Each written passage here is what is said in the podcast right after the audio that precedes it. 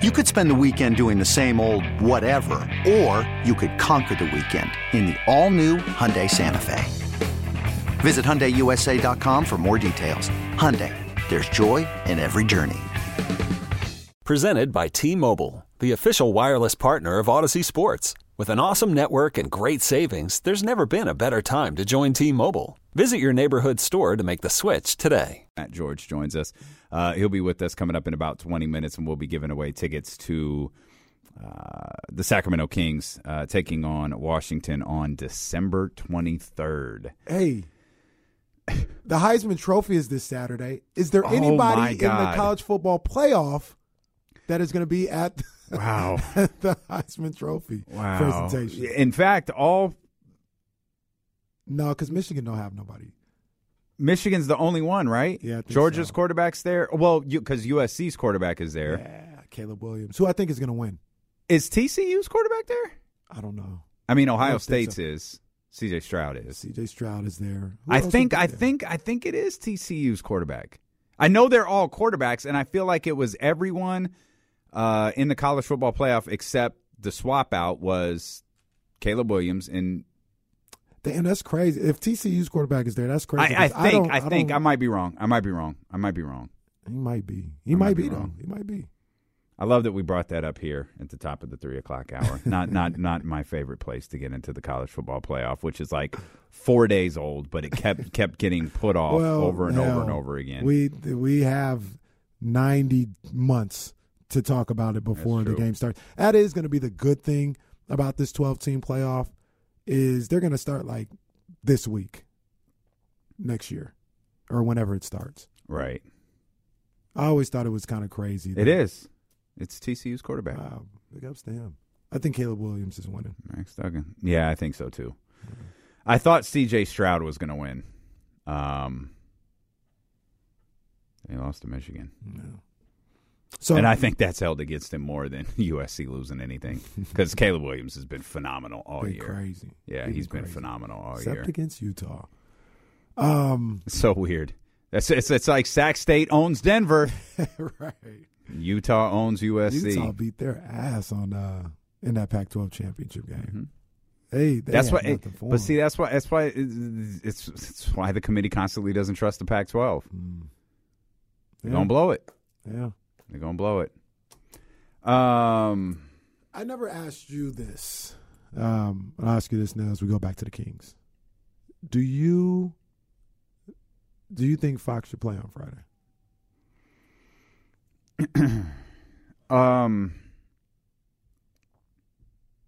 No.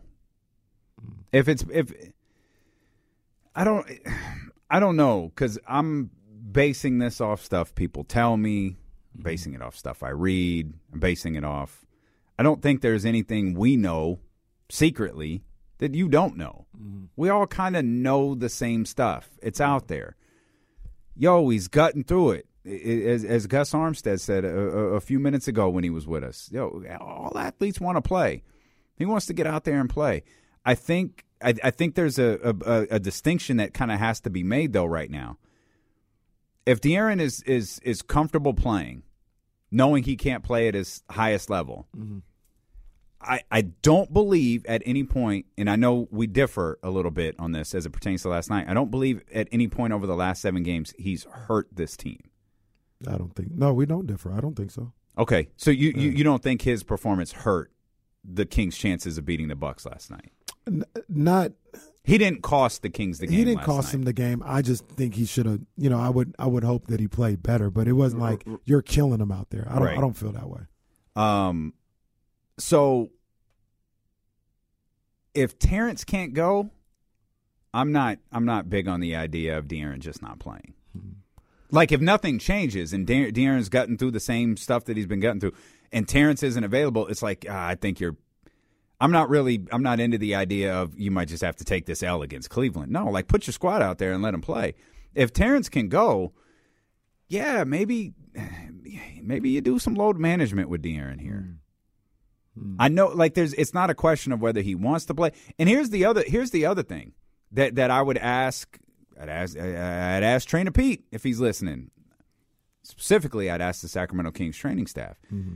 yo, it's Thursday. He's not going to play Thursday. If he doesn't play Friday, if he doesn't play Saturday, is he in a better position on Sunday? Mm. If the answer is no, just there might not be a one game might not be enough because It's not like they don't play again until, you know, if there was no game until, you know, from now until, let's see, the first game was Sunday. Mm. Like there was that big of a break. You took Sunday and that got you to Wednesday, right? Or Sunday to Tuesday, then maybe you do it, right? But if the training staff says, yeah, that one game isn't going to do anything for you, really it's not. If it's a mental break for you and that helps, cool, take the mental day. But if this is about your physical well-being, it's not really going to do anything for you. Then at that point, if De'Aaron wants to play, let him play. Yeah, and then you get into that, you know, that dangerous and somewhat controversial place that we've been in lately in basketball and sports is like, you know, them saying, like, look, it's really just a pain threshold thing. Yeah. And you got to be careful with that. But you got to be careful with overcompensation, too, when you're dealing with a pain threshold. Because all of a sudden he's what, questionable because of right foot soreness? Mm-hmm. Man, his left foot exploded. Right. Like, well, yeah, there's a reason for that. Yeah. Yeah. So if I was... I'll answer my own question. If I was, you know, Mike Brown and went to De'Aaron Fox, I'd probably sit him out a game. I'd probably just sit him out on Friday and say, you know, we're going to, like you mentioned, maybe it's a mental thing. Maybe it's, sure, you know, you just kind of decompress, catch your breath about this, and, you know, and feel better about your foot and get ready to come back for this road trip and then what we're going to do. Essentially all the way to the first of the year, you know, trying to establish ourselves. And I would rock, even if Terrence can't go, I would say, okay, Davion and Malik, you guys are going to log some big minutes. Mm-hmm. KZ, you're going to log some major minutes. Maybe even get some Deli minutes, you know, in there. Deli. Yeah, you'll definitely get some Deli minutes. Deli did that against Miami.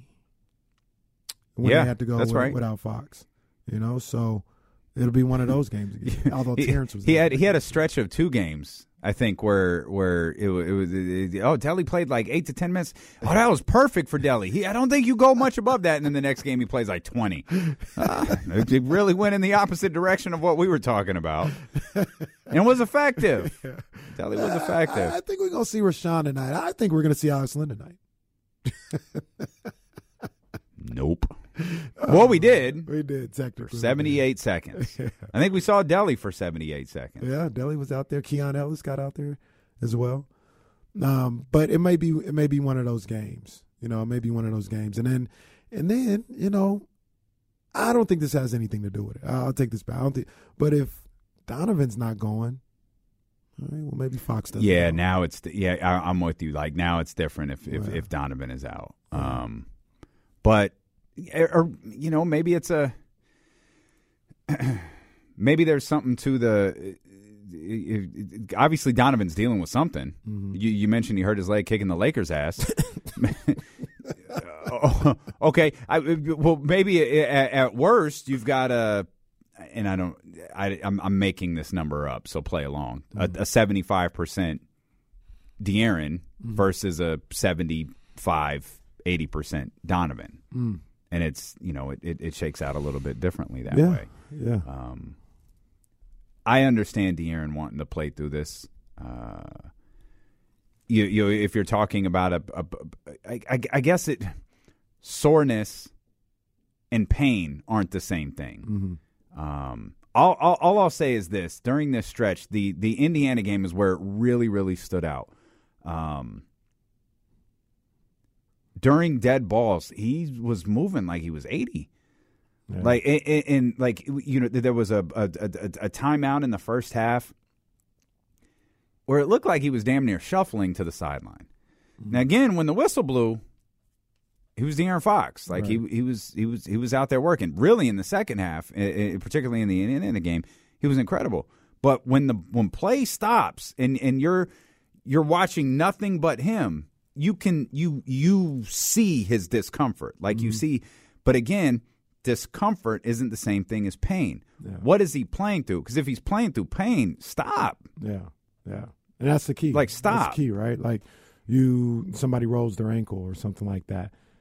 It's not after, you know, if you're able to play with the rolled ankle, it's not always, like, painful.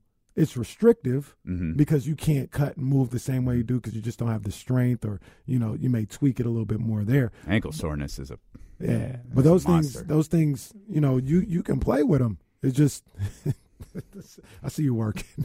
I'm just saying, it's tough. Thank God. It's tough. Like, ankle soreness is tough. Sometimes you just got to step away for a while when your ankle hurts. It's too restrictive. Lateral, side to side. He can't move. That man said, I ain't stepping on this court, so y'all do something. No, it's his ankle. It's like, well, my ankle gets better. If it coincides with anything, then that's just a coincidence. My ankle gets better. I'll be ready to go. Yeah, but, I mean, that's something where, man, I'm just not going to have the same explosiveness, or I'm not going to feel 100% for some time, but I can get out there and play and be productive. You know, that's the difference between, like, man, I'm just in pain every time I explode or every time I try to push off of it. Those are two different things, and that's something that we don't know. We don't know if it's discomfort or pain. And that's the weird thing is when he's playing, he doesn't look to be in pain. He looks slower. He looks less explosive. When everything stops is when he looks to be uncomfortable. And, again, I can't tell if he's in pain or if he's just banged up, sore. He got that, you know, great workout shuffle, you know, where your body's just aching a little bit. But to me, like, it's like, all right, yeah. And I know there's like there was a sickness in here, which, considering Trey Lyles was sick, a couple of other Kings have been sick. You know, considering all that, yeah, it's given the amount of people just in our building who have, you know, colds and flus and different things like that. Yeah, that's feasible. You know, Jill Adge was saying she felt the effects of being sick for like a month. Yeah. That's what these, you know, maybe you factor that in. Then my concern is the number of games is starting to stack up. It's like one thing, Fox does look a little uncomfortable. It's been, you know, 3-4 games. Okay, well, now it's 5 or 6. All right, now it's like 7-8 games. Yeah. Okay, at what point, it's like, hey, we've got 60 games left in this thing, and we need you for as many as possible. We need you for as many as possible, and we went through the schedule from the sneaky part of what we just did that it's just on. I mean, when we talked about, you know, what's the Kings' schedule at the end of the year, it was a lot of games between now and January 1st. There is. It's not like the NBA is going on holiday break. They play a ton this month. That rest isn't there. Right. If you're holding out hope till February. Yeah. Ooh. If it's not like pain, right? And like I said, the dreaded, you can't hurt it any worse. If it's just discomfort, you're going to have to find a way to play through it. I sneaky love this lead in because I know Matt George hates this conversation. I saw him fire off a tweet last night about Twitter doctors. So he's going to be real amped up about this conversation regarding De'Aaron Fox. So we'll talk to Matt George when we get back, and we'll give away tickets to see your Sacramento Kings take on Washington on December 23rd. That's all coming up here on Sacramento Sports Leader, ESPN 1320. T-Mobile has invested billions to light up America's largest 5G network, from big cities to small towns, including right here in yours. And great coverage is just the beginning. Right now, families and small businesses can save up to 20% versus AT&T and Verizon when they switch. Visit your local T-Mobile store today.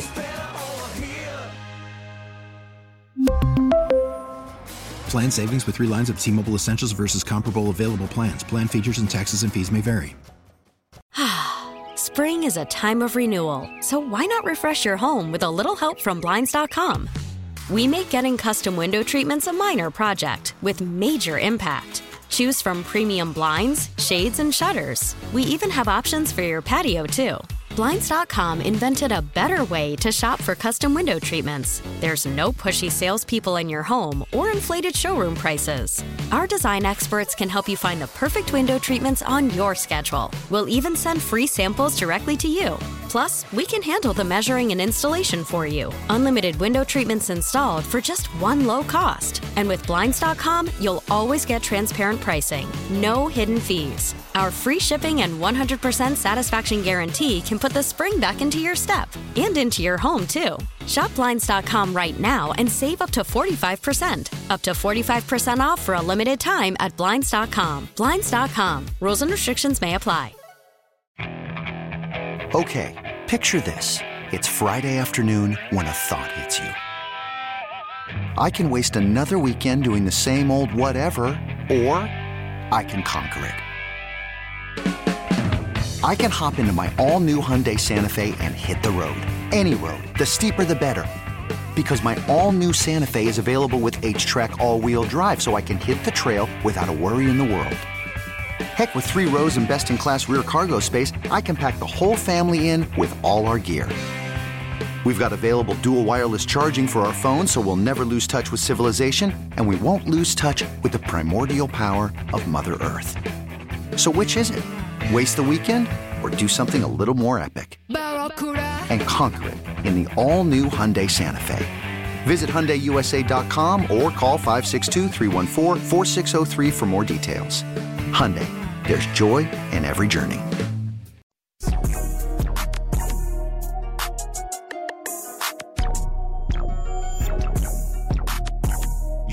and KC continues. Streaming live on the Odyssey app. Absolutely absurd behavior from my partner over here. That's just ridiculous. That is messed up. Just ridiculous. But KC mentioned it on the commercial break. We'll mention it here live on the air. We'll take care of 2 pieces of business as we welcome in the host of the Locked On Kings podcast and the wonderful sports reporter over at ABC 10, our man Matt George. 2 things. One, KC and I will be out at Folsom Honda from 10 to 12 on Saturday morning collecting toys. Bear the Rain. I've rumors circulating around the office is there's been a basketball court put out there for us. Oh, word? So we'll get to hopefully we don't bust up any of the new cars that are in the showroom, but it is indoors because it's supposed to be a monsoon part 2 on Saturday. So we'll be out at Folsom Honda on Saturday. If you want to collect some toys to donate, man, we'd be super appreciative. Again, that's 12 to 2 on Saturday. And our way of saying thank you preemptively for coming out to hang out with us on Saturday is to give away Kings tickets right now. Let's do it. Kings and the District of Columbia, Washington, coming up December 23rd. Caller number 3 right now, 916-909-1320, and we'll get you all set up. Matt, put your phone down, buddy. You can't. You are forbidden from winning. You will be there covering the game. You will be there. It's a big outing for me. My family's going to be there. They're coming to see the Beam. So I need you to tell my mom how nice I've been to you all of these years.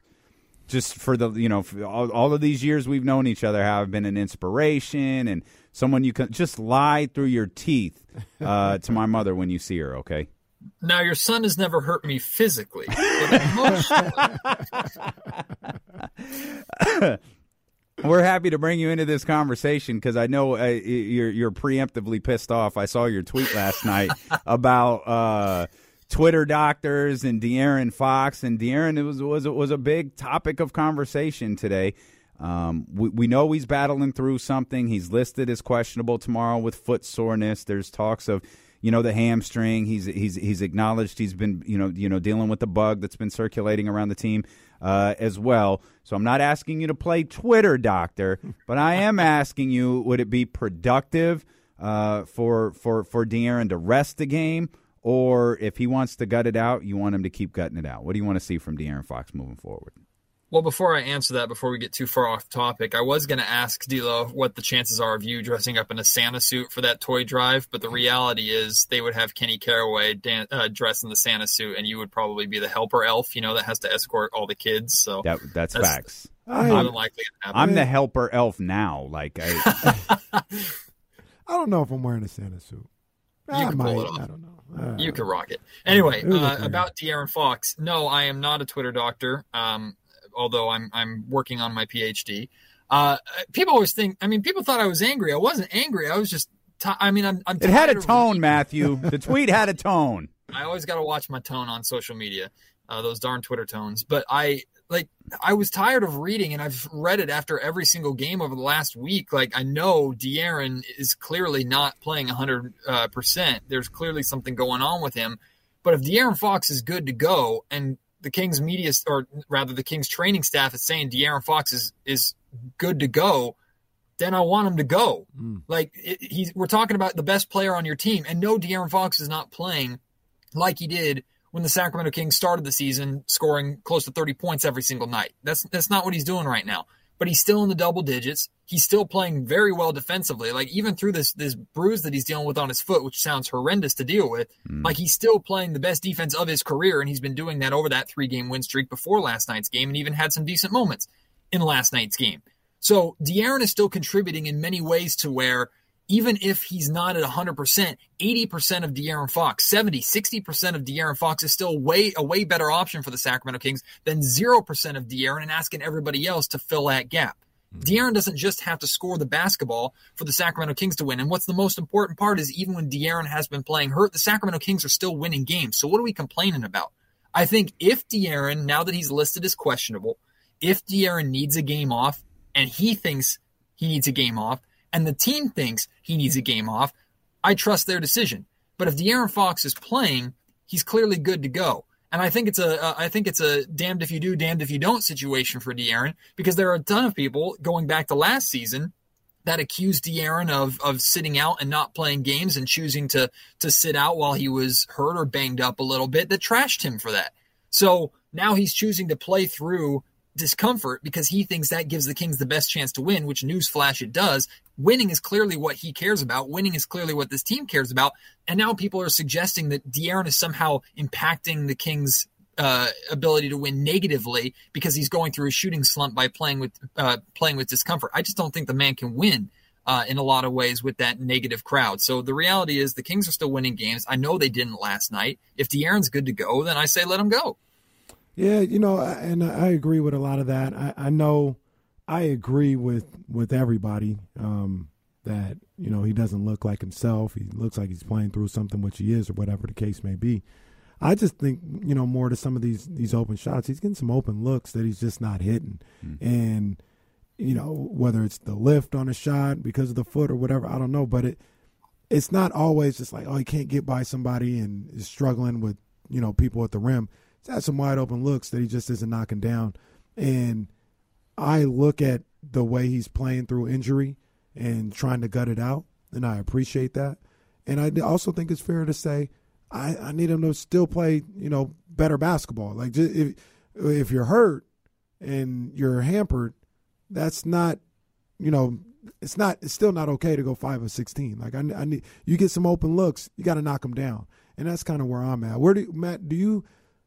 Where do you stand on, like, players that are playing hurt being immune to any type of criticism of their game? Because that's what some people feel. No, I think that's a completely different and warranted conversation. De'Aaron absolutely has to play better. No one is saying, or at least in my case, I'm not saying that De'Aaron deserves a pass because he's out there playing banged up. If you're good to go, if you're saying you're good to go, I expect De'Aaron Fox. And while he has not been providing himself, my point was he's still been providing enough for the Sacramento Kings to win a majority of the basketball games that they've been playing during this banged-up stretch for Fox. So that's what I'm pointing to. But yeah, De'Aaron has to shoot way better than that. And the Kings' reality is the Kings need De'Aaron to get back to his 20 to 25 points per game a night form. They don't. Thankfully, this team doesn't rely on it to win every single night, which is a credit to Monty McNair and how he's built this roster. But De'Aaron absolutely has to be better. But at the same way, like, Kevin Huerter's been missing shots. Keegan Murray just went through a slump where he was missing shots. Good looks for the two of them as well. So, like, whether it's injury-based or just a shooting slump, that, like, these are things that players go through all season long. And what you want to do when you have a prominent player that's in this position is, one, you want to give them as much opportunity as they can to work through it and hope that they can work through it quickly. But number two is you want a team that can support him and pick him up during those times. And that's what the Sacramento Kings have built. So De'Aaron absolutely does not deserve a pass for struggling as mightily as he is. The Kings, he is their star. The Kings need him to carry through, and they expect him. We all expect him to play better than how he's playing right now. But to suggest that De'Aaron playing through injury is somehow hindering the Kings' ability to win games. And I've seen those comments on my podcast. I've seen those comments on Twitter. That to me is ridiculous. I'm 100% on your side with that. And I think we've outlined this, through I think we're up to 7 games now. There isn't a game where you point to and go, wow, if De'Aaron was, that was better De'Aaron, team would have won. And that's not the case last night. Like, the Bucks were going to do what they did.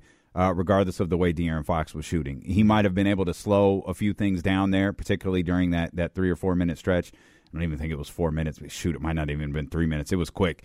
Yeah. It was lightning quick that the Bucks opened things up. Maybe he could have slowed things down a little bit, but I think what I'm concerned about is I don't want to get to that point. I don't want to come out of the New York game and looking at De'Aaron being 3 of 13 or 3 of 14, and the Kings lose that game by 2. Mm. And then it's like, I don't know this, but I'm confident if you had put Davion out there for a longer stretch, maybe things would have gone better. And again, it's not a criticism of Fox for trying to play through something. It's what's the best way of managing this? Because we've talked about, Matt, the depth of this team. The fact that you have, Davion Mitchell. I think Terrence Davis' availability is important to this equation as well.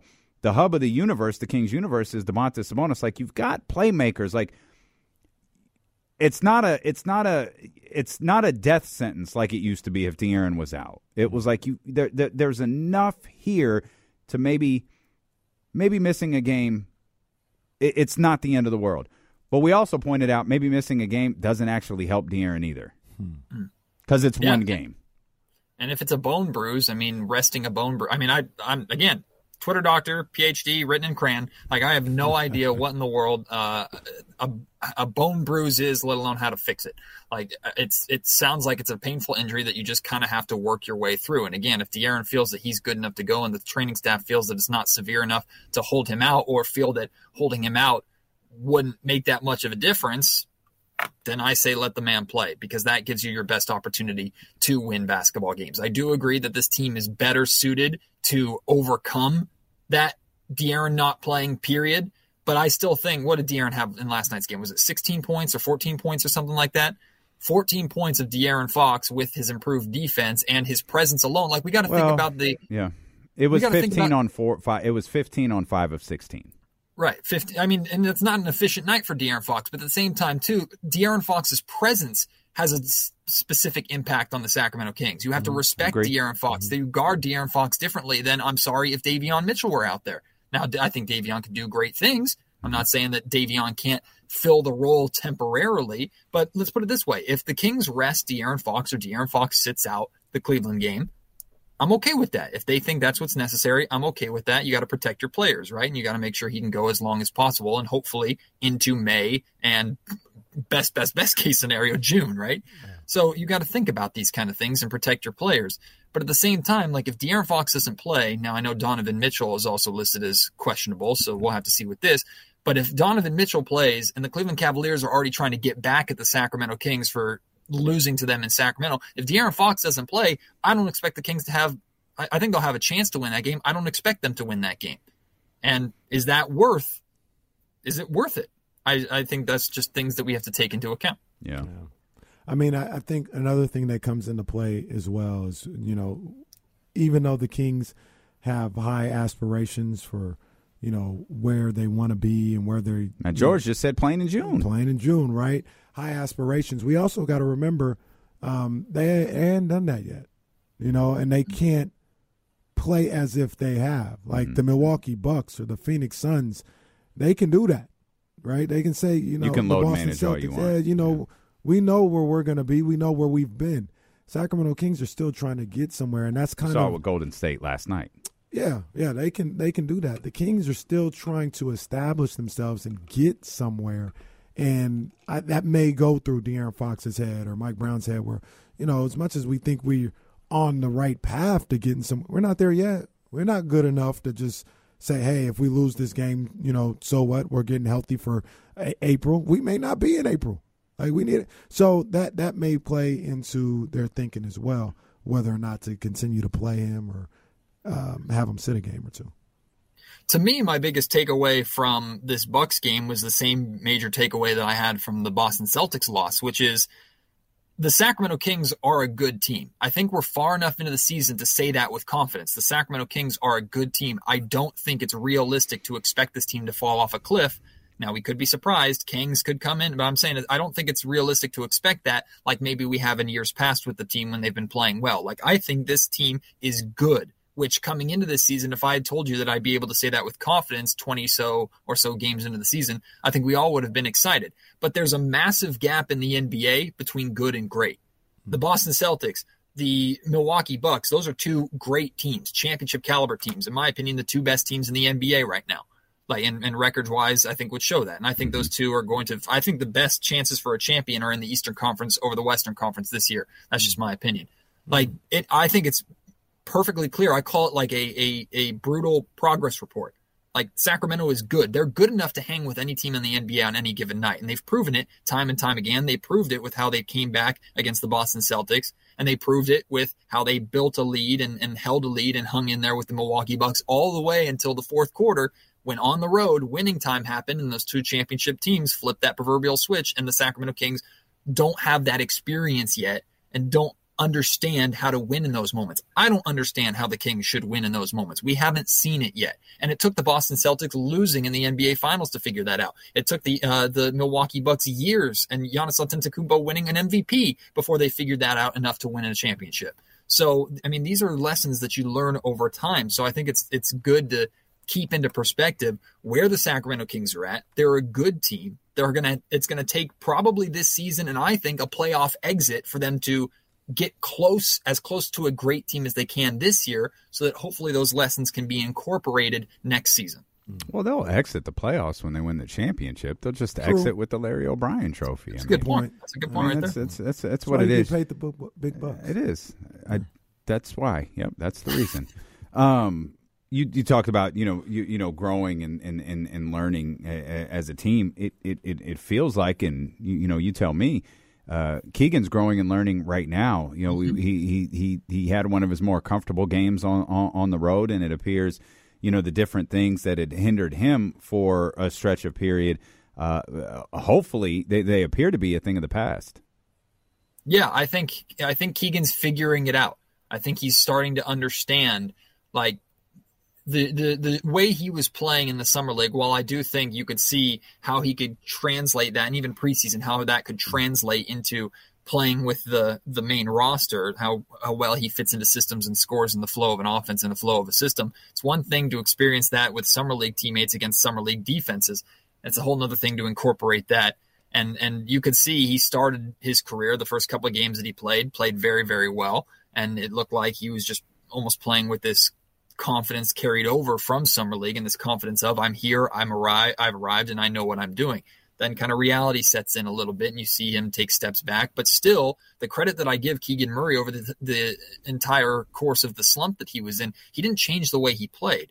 He continued to play in the flow of the offense. He continued to take good shots. They just weren't falling. Sometimes his decisions weren't necessarily the best, but it wasn't like he was forcing the issue and trying to fight his way through it. So what I think Keegan Murray is doing, what I think Keegan Murray needs to continue to do, is just play within himself, and we'll see that the results will slowly come. He's a smart player. He's got a high basketball IQ.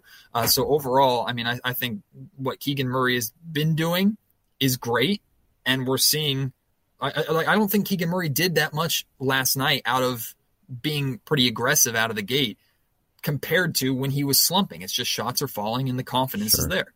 Yeah, that game last night, Damian's talked about it a number of different times, and it's a great point. Only 17 assists last night. It's not what we've known to be Sacramento Kings basketball this year. Was it self-inflicted? Like, were they not playing Kings basketball and doing a little bit more one-on-one? Or do you think it's something the Bucks kind of forced them into yesterday? Oh, I think it's absolutely the Bucks. I mean, that's a championship team. Like, the Bucks, I think Mike Brown said after the game that he felt this was the first game all season where, like, the Kings were – what did he say? Like manhandled, or the Kings were not in control, or yeah, I know one. Yeah, that he said the Bucks didn't feel them at all last night. Yeah. So I mean, I think that it definitely has something to do with Milwaukee. I'll also say too, like the assist numbers are glaring to me. What was glaring, Kenny, was the Kings only had 20-something. I don't have the number in front of me. They only had like 26 or 27 or something like that points off of the bench, and Malik Monk had 16 of them. Like that, the Kings bench production has been something that's been super consistent through the successful stretches that they've had. Yeah. So while I don't think it's fair to expect the Kings bench to provide you 40-plus ignite like they were doing earlier on in the season, hell, they were giving the Kings 50 and 60 on back-to-back nights. Mm-hmm. As good as Malik Monk still was, he had good moments, also had some bad moments in last night's game. Like, you only got 4 points from Davion Mitchell, I believe, 4 or 5 points. You got, like, 2 points from Rashawn Holmes in garbage time. You got, like, 4 points from Chimezie Metu. Like, and that was that it. Bench. Yeah. Yeah. Because the number was 20. Yeah, the number was 27, and then 16 were from Malik. Right. So that, I mean, that I think is a big indication of the Milwaukee Bucks were not going to allow the depth of the Sacramento Kings to beat them. And that's been something that we've discussed over the last couple of weeks. When the Kings starters would set the tone, Malik Monk and the Kings depth would come in and take it up a notch, and teams were having a hard time handling that. The Milwaukee Bucks knew how to handle it. But at the same time, too, like, the Kings have been sharing the wealth. They had 6 players finish in double-figure scoring last night. That's been a recipe for success for the Sacramento Kings. That's why I think the Kings were in the game as much as they were. So there were good things that allowed them to hang around, but the assists, the passing, the lack of bench production compared to games past, like, those were the two glaring things. Mm-hmm. Okay. Man, Davion. You do want more from Davion. The funny thing about Malik's, too, is Malik's 16 wasn't efficient.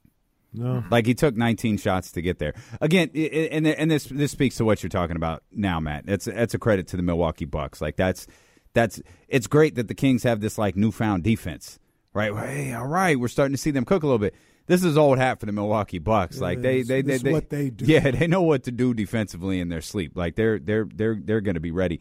I think the true killer was, and all of us, I know all of us watching since this was, so Jrue Holiday's hot, huh? All right. So on top of Giannis being Giannis, the best player on the planet, we got to deal with Jrue Holiday getting him some, and then the fear of Brook Lopez, Chris Middleton. Kenny pointed out the ridiculous shot Chris Middleton hit in the corner. That was tough. Like, all right, these guys got points everywhere. Yeah, it's a championship squad. Like, and Jrue Holiday is one of my favorite players in the league, and has been one of my favorite players in the league for a long time. Like, he's a gamer. He plays hard, and he can give you nights like that. It was his only set. It was his second 30-plus point game this season. He had one right at the beginning of the season in October when he dropped 34, and then this game. So it's not necessarily what he's known for, but when there's so much attention on Giannis Antetokounmpo, which, by the way, like I heard conversations and saw conversations of, well, who do the Kings have to match up against Giannis Antetokounmpo? Who does the NBA have to match up against Giannis Antetokounmpo? Outside of grabbing the dude's legs and holding on and pulling him down to the ground, there's nothing you can do to stop that freight train of a man. Jeff Van Gundy. Like, he's going to get Gundy his. But you're exactly right. Like, the Kings can't allow Jrue Holiday to drop 31, in addition to the 18 or so points that you're always going to get from Middleton, in addition to the double digits that you're going to get from Brook Lopez. But that's what makes this team so difficult to handle is, okay, Jrue scores only 22 that night. Chris Middleton could easily go for 31. Mm-hmm. Brook Lopez could easily drop 20 if he's hot from the perimeter. He's going to get so many open looks. Like, that's where the Kings, depth-wise, I think that's where the Kings want to get to, where De'Aaron Fox is their 34, he's their Giannis, and you have to be afraid of Domantas Sabonis putting up 31 on you on any given night, but Kevin Huerter could do it, Malik Monk could do it, Keegan Murray could do it, Harrison Barnes could flirt with it a little bit too. So, like, that's a recipe for success that I think all models of the NBA are trying to fill. And maybe that's a model that the Golden State Warriors initially established where, okay, you can stop Steph Curry. What about everybody else who's going to still drop 20 on you? This question may not matter too much anymore, but I know we asked it earlier in the week, and I asked Matt George, or maybe it was last week, but who's the Kings' best player? Wow. I think best player is De'Aaron Fox. I think most impactful player is a different conversation, but best player is De'Aaron Fox. If I change the word from impactful to important, Domantas Sabonis. Okay. Yeah, it's Domantas Sabonis. I mean, everything runs through Domantas Sabonis. He flirts with a triple-double every night. I think Drape said that last night. Like, oh, he's you know, doing triple-double watch. Or I think he said triple-double watch, and Katie was like, yeah, that might be every night at this point. That's just – he just does. We talked about the, you know, assist trouble that this team had last night, really for one of the first times all year. 17 assists for the team. Sabonis still had 7. Mm-hmm. Like, if the offense wasn't flowing the way that it was supposed to, his part of it was. Yeah. I think I disagree with both of you guys, though. Still De'Aaron Fox. In terms of importance? Important and best. If he's not right, they don't have a shot. Not to win a game here or there, but to be where they want to be. If he's not right, if he's not 23 a night, like he can't dip down. We talk about, you know, the last few games he's at 18, 19, and they're 3 and 4 in those games, and they've, you know, he can't do that. Mm-hmm. He can't. He has to be the guy that we raved about for the first month and a half of the season, and I think we lose sight of that because Domantas is so good, and a lot of the offense is put into his hands, and he initiates it and things of that nature. And I just think last night was a little bit of a reminder, especially when you talk about road games. If Fox ain't right, and if he's not performing at an all-star level, that's the most important part of this team still. I think I disagree. Like, if you remove Domantas Sabonis from the team, what's that mean for them? They'd be in trouble. I mean, Domantas, if you remove Domantas, an all-star, like he's just as good. He's that good. They'd be in trouble if he wasn't there for sure. It's not to diminish who he is to this team. I just think De'Aaron Fox is he's still the answer's Malik Monk. Who are we kidding? Like, Malik Monk is the most important. He's the most important component to this. Nothing can happen to Malik Monk. We must protect him. Well, I mean, all jokes aside, I think he's proven to be top 3 simply because of how impactful he is with that second unit. Yeah. Like, it's Fox and Sabonis in whatever order you want at number 1 and 2. Malik Monk is 3 because Malik Monk is the engine of that second unit. And more importantly, Malik, I call him the flash and the flare of this Kings team. For the most part, this roster is pretty reserved and they play pretty reserved. When Malik Monk comes into a game, things happen, and he provides an energy that his teammates match. And that clearly, I mean, even we see the impact that it has at home games. When Malik Monk comes into the game, the crowd gets involved immediately. Yeah. When the crowd gets involved, the Kings get involved. Mm-hmm. So, like, Malik, absolutely, all jokes aside, like, Malik is definitely a top 3 in terms of importance to this Kings squad, or at least he has been over the last few weeks. Yeah.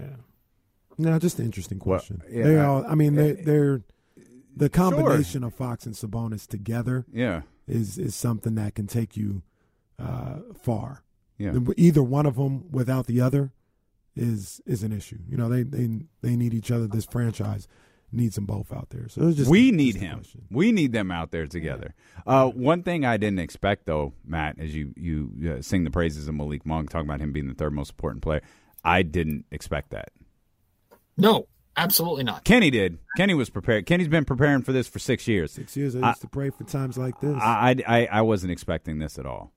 Actually, right after your show's over here in about 15 minutes, I have a Locked On Kings podcast dropping where I kind of talked about the journey of Malik Monk from struggling as a young player in Charlotte, and he had the off-court issues that he had in Charlotte, to how he's become this Sixth Man of the Year candidate, some would say favorite, in Sacramento. And I'm joined by Doug Branson from Locked On Hornets and Andy Kamenetsky from Locked On Lakers, and we talk about the development of Malik's career and how it changes of scenery versus the things that he started in LA that he's sort of perfected or taken to another level here in Sacramento. So I'm looking forward to dropping that podcast, but it's a journey that I absolutely did not expect. And there's elements of Malik's game, in particular his passing, that I did not expect. I knew he had elements of being a playmaker in him. I didn't expect full speed, slingshot, spin, bounce pass right into the pocket of De'Aaron to hit a wing 3 like he hit against the Chicago Bulls on Sunday. Like, those are passes that very few in the league can actually pull off, and to do it with the confidence that Malik Monk has shown. Plus, I think Malik is a master at dump-off passes. He draws attention when he attacks the basket. That's why Chimezie Metu seems to eat so much when he and Malik Monk are on the floor together. Malik gives Chimezie Metu drop-off dunk passes and lobs like nobody else does on the team. So, I mean, Malik has been, if there's a conversation for team MVP to this point, I think Malik Monk is maybe a favorite. Yeah, we've talked about this with Chimezie Metu as it relates to like Luke Walton and Alvin Gentry and the importance of coaching. The same thing's obviously true for Malik Monk. You know, Malik Monk was talking about his playmaking abilities, and I think it might have been Chris Biederman, or might have been you, Matt. Someone asked him about, you know, his ability to be a playmaker, and he was like, "Is that something new for you?" He was like, "No, I've always been able to do this. I've always had this in me. I just never really had the opportunity in the other places that I was at." Yeah. And it's again, man, you know, we ride these players so hard sometimes when we do these shows and these podcasts and these blogs and write-ups and all of that different stuff. And man, when you factor in the entire picture and look at coaching, because that's what we looked at with Chimezie Metu. Like, it was tough to evaluate Chimezie Metu under Luke Walton and Alvin Gentry because he looks like a completely different player under Mike Brown. Malik Monk, clearly a different player under Mike Brown than he was who was it? Was it Vogel? Who was the coach last year for the Lakers? Was Vogel. It? And going back to Charlotte, like he's a different player at this state in his career under Mike Brown. And look, some of that, obviously, credit goes to Mike Brown. Some of it is all just kind of situational, right? Like the Lakers and Frank Vogel may have, you know, known that Malik could do some stuff, but I got LeBron James. Yeah, you ain't gonna do it there. You got Russell Westbrook too, and I got Russell Westbrook. Yeah. So it's not always, and not saying that you're saying or anybody else, but that Frank Vogel didn't see. No, I got you. It's just this situation didn't really call for it. I need you to do something different because we have two guys that can do that. And then he gets to Sacramento, and then Mike Brown is like, well, man, I got Davion, but I don't really know what other ball handlers I have. Sure, Malik, let's see what you – go ahead. I'm going to give you the keys and see what you can do. And it's worked out good. So timing and situation and sometimes competence from the coach, you know, they all play a factor into what was going on. I think in Charlotte that was the case. They didn't have ball handlers, and they still didn't really let Malik rock. So, you know, they just didn't give him. That's why they're Charlotte. Yeah. And 21-year-old Malik Monk may not have been ready for that type of role as well. And I think there's also a sense of urgency thing, too, to where things did not go how Malik expected to start his career. And he had an off-court issue, and like, the Charlotte Hornets did not issue him a second contract. Normally that institutes, and we're familiar with this, or insinuates, and we're familiar with this in Sacramento, a failed draft pick. So he got two vet minimum, essentially, offers, one from the Lakers, one from the Dallas Mavericks. He picked the Lakers squad. Now then he signed a 2-year, $19 million deal with the Sacramento Kings. But he had to earn that. And he had to bet on himself a little bit and play a little desperate in LA, and he earned that, and he's built upon that in Sacramento by recognizing that not only was this his opportunity to get paid and his opportunity to come and play with his best friend, this was his opportunity to have a significant role with a team that needs someone like him. So, I mean, I think it's a mix of change of scenery. I think it's a mix of lessons learned and maturing in the league. People forget he's just 24 years old, which is crazy to think about. And I think he had to kind of put up or shut up, and his career was loosely maybe on the line. And that kind of flipped the switch in him to focus and dial everything in, and we're seeing the results. Since we started with something that upset you to start the show, the Twitter doctors, let's piss off Kenny here in the final few minutes. Oh joy! Were you upset with, or not upset? Were you concerned with the rebounding discrepancy last night? To be honest with you, I didn't talk about that in the show or in the podcast, so I didn't even look at it. Was it horrible? It wasn't good, but Doc Rivers is here. Well, it wasn't the. I wish they tell the whole story, so but it wasn't the discrepancy. It was the offensive rebound, and it was a lot. Like it was 17-9. The overall total, I think, was 50-40. The offensive rebounding discrepancy was 17-9. The second chance points was a lot. Yeah, it was 25-11. My whole thing with Matt was everybody saw it and they're like, oh, see, the Kings were just too small, you know, to be able to match up with the Bucks. And I went back and looked at all 17 of the offensive rebounds.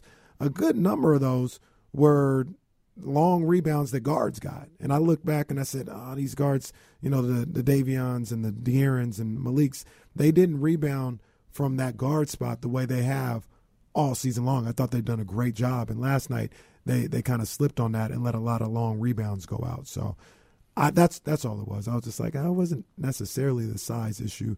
It was them not team rebounding.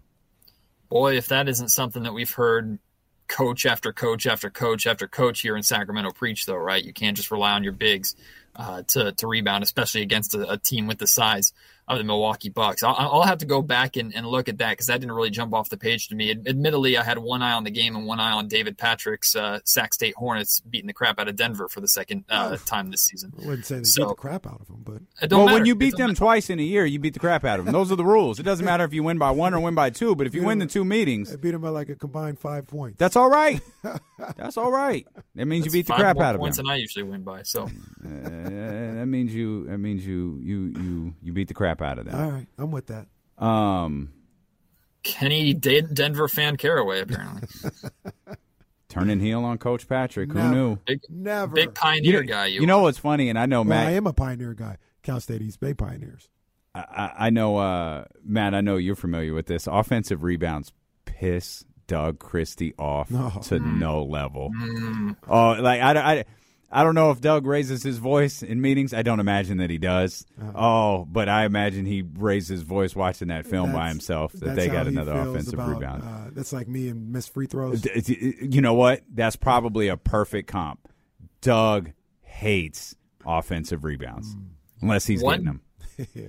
One day we will get Doug Christie as a head coach, whether it's in the NBA or in college or whatever it is, we will get Doug Christie as a head coach. And if his team gives up a single offensive rebound, he will have them running lines during the timeout. He would call a timeout and make them run on the spot. If the team gave up an offensive rebound and Doug could call timeout in that second, he'd probably do it. I could see Doug Christie being a Mike Brown quick timeout guy. Doug Christie his first career technical foul as a head coach is going to be him cussing out his own team, and the refs are going to be like, all right, coach. Hey, coach. Relax. Buddy Hill didn't deserve that. Sit down. His team would get the free throw, though. That's how it would work. It works. It works. Check out the Locked On Kings podcast wherever you get podcasts from. You can listen on the Odyssey app, Apple, YouTube. They're everywhere. Locked On Kings podcast is great work by our friend Matt George. And, of course, tune into ABC 10 and check out our man here. Matt, we appreciate you as always. Most of all, we appreciate you for being with us. Friday, tomorrow, you know the deal. Trista, Kyle, James Ham in the Cleveland Cavaliers. We'll get you ready for it. Hope to see you tomorrow at noon here on Sacramento Sports Leader, ESPN 1320. Holla. Spring is a time of renewal, so why not refresh your home with a little help from Blinds.com? We make getting custom window treatments a minor project with major impact. Choose from premium blinds, shades, and shutters. We even have options for your patio too. Blinds.com invented a better way to shop for custom window treatments. There's no pushy salespeople in your home or inflated showroom prices. Our design experts can help you find the perfect window treatments on your schedule. We'll even send free samples directly to you. Plus, we can handle the measuring and installation for you. Unlimited window treatments installed for just one low cost. And with Blinds.com, you'll always get transparent pricing. No hidden fees. Our free shipping and 100% satisfaction guarantee can put the spring back into your step. And into your home, too. Shop Blinds.com right now and save up to 45%. Up to 45% off for a limited time at Blinds.com. Blinds.com. Rules and restrictions may apply. Okay, picture this. It's Friday afternoon when a thought hits you. I can waste another weekend doing the same old whatever, or I can conquer it. I can hop into my all-new Hyundai Santa Fe and hit the road. Any road. The steeper, the better. Because my all-new Santa Fe is available with H-Track all-wheel drive, so I can hit the trail without a worry in the world. Heck, with 3 rows and best-in-class rear cargo space, I can pack the whole family in with all our gear. We've got available dual wireless charging for our phones, so we'll never lose touch with civilization, and we won't lose touch with the primordial power of Mother Earth. So which is it? Waste the weekend or do something a little more epic? And conquer it in the all-new Hyundai Santa Fe. Visit HyundaiUSA.com or call 562-314-4603 for more details. Hyundai. There's joy in every journey. This episode is brought to you by Progressive Insurance. Whether you love true crime or comedy, celebrity interviews or news, you call the shots on what's in your podcast queue. And guess what? Now you can call them on your auto insurance too with the Name Your Price tool from Progressive. It works just the way it sounds. You tell Progressive how much you want to pay for car insurance, and they'll show you coverage options that fit your budget. Get your quote today at Progressive.com to join the over 28 million drivers who trust Progressive. Progressive Casualty Insurance Company and Affiliates. Price and coverage match limited by state law.